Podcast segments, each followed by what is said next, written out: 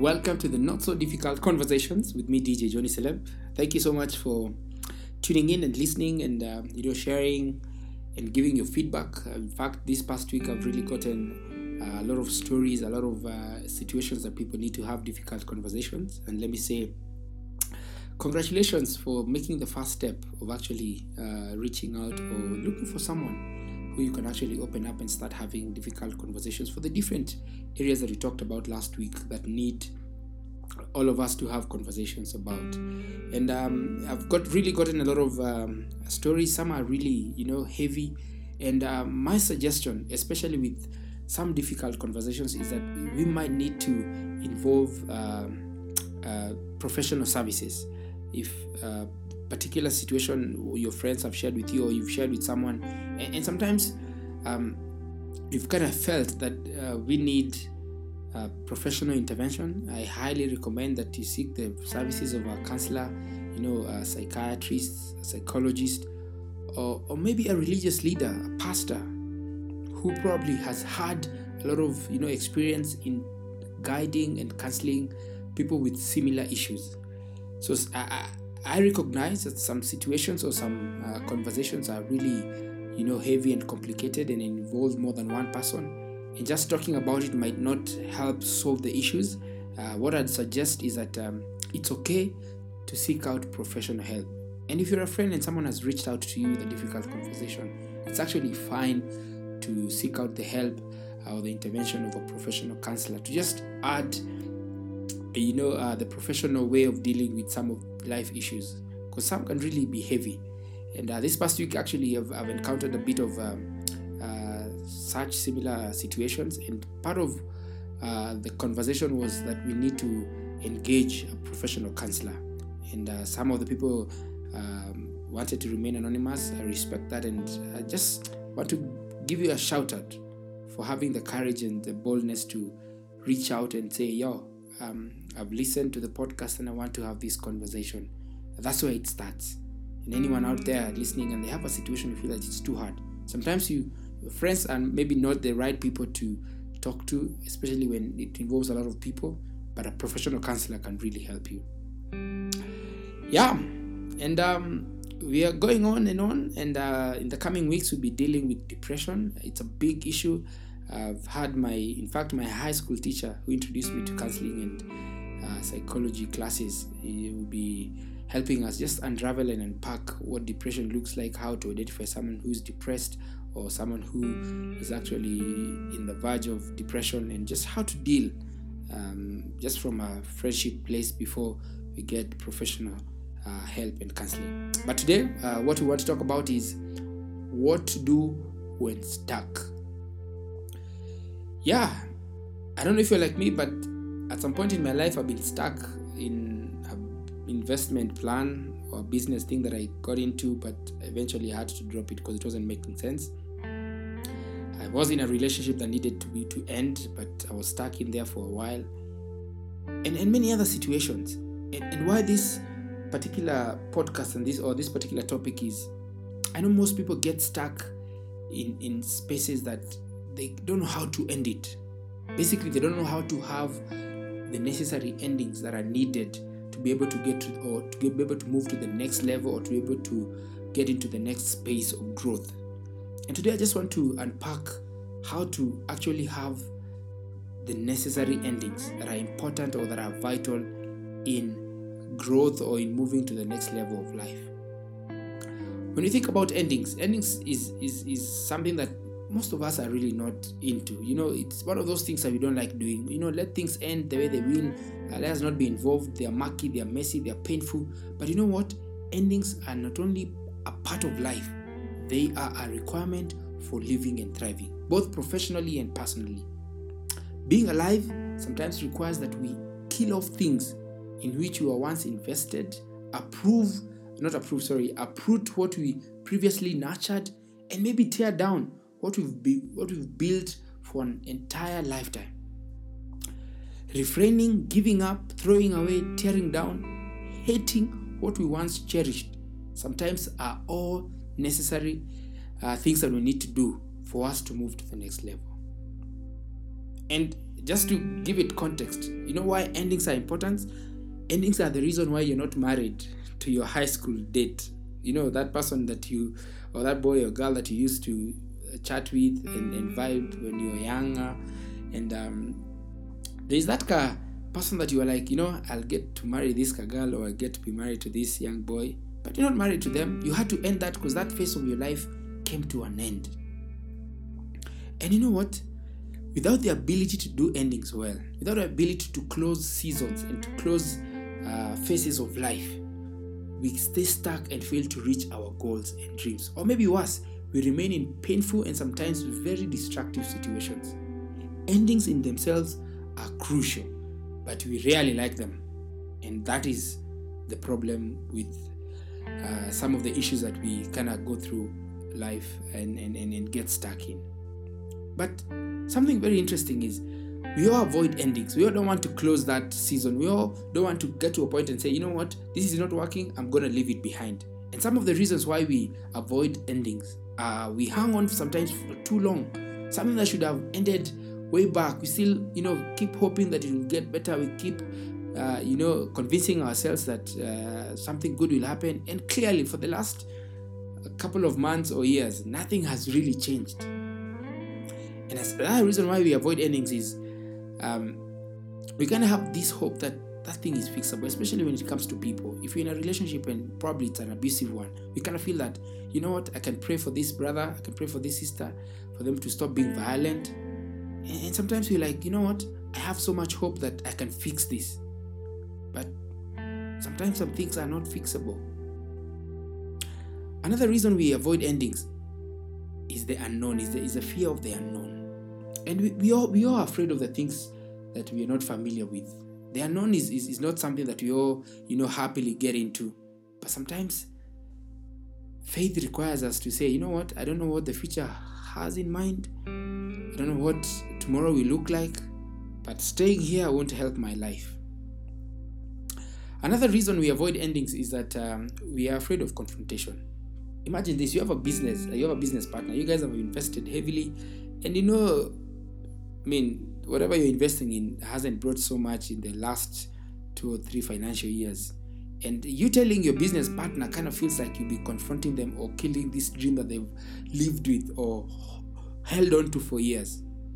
And that kind of makes us you know a bit be afraid of, of confronting people situations even confronting our friends our family relatives and telling them that thing is not working. Change your business plan.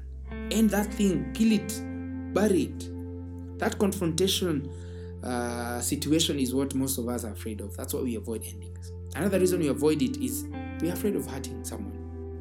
And the truth is sometimes uh, the end of seasons is not the most you know happy place to be for anyone. And sometimes just the fear of hurting them or hurting their feelings or making them feel bad about their dreams uh, makes us not end things or end relationships or end businesses or just end behaviors and patterns maybe someone has been you know uh, eating junk and, and you just need to confront them and tell them yo that needs to end but just that confrontation awkward space is what most of us are afraid of and that's why we avoid endings Another one is we are afraid of letting go and basically the sadness that's associated with that ending. And that's true. Endings are not the sweetest things. You know, ending things that you've loved for years and saying, you know what, it's not working, it's not producing anything, I will end it. It's, changing itself is a form of loss. And every loss has to be grieved. Every loss comes with pain. Um, and sometimes the pain is temporal, sometimes it's permanent, sometimes it takes a while. But you know what? Sometimes we're afraid of uh, letting go or ending something because of just that sadness that's associated with it. And the other times we sometimes don't even have the skill on how to end. We don't know how to have that conversation for saying, this is not working, I'm ending it, I'm moving on. Uh, this business, I'm closing down, I'm moving back to another city because my business ventures in this city haven't worked, and I'm going back to uh, the countryside. Sometimes we don't know how to do it. The other thing is, we don't even know sometimes the words to use, especially when it comes to people. Maybe there's this employee that you know you need to end their contract, but you don't know how to put it across without crushing them. that's one of the other reasons why we avoid endings. But another interesting one is um, maybe we've had too many painful endings in our personal history, so we just keep away from any form of ending. Maybe probably you you you had a closure or an ending with uh, a, a, significant uh, other or like a partner or a, a relationship that went south, and probably it was too painful when you ended it, and probably the fear of getting back to that same place kind of makes us avoid endings. But you know what? I'm here to encourage you. Endings are so important in, in life, whether we like it or not, they are part of who we are. They're actually woven into the fabric of life it, itself, both when it goes well and sometimes when it doesn't go well. On the good side of life, for us to get to a new level, a new tomorrow, or the next step, something has to end. And life has seasons, it has stages and phases. For there to be anything new, all things always have to end. We have to let go of them and forget them and leave them in the past. For instance, infancy, infancy gives rise to toddlerhood. You were once an infant, then you became a toddler, then from there you became a child, you became a teenager, from a teenager you became a young adult, then later on you become an adult. And for us to experience growth, some things have to end. For there to be newness of life, for there to be this next step, we have to let go of whatever was in the past.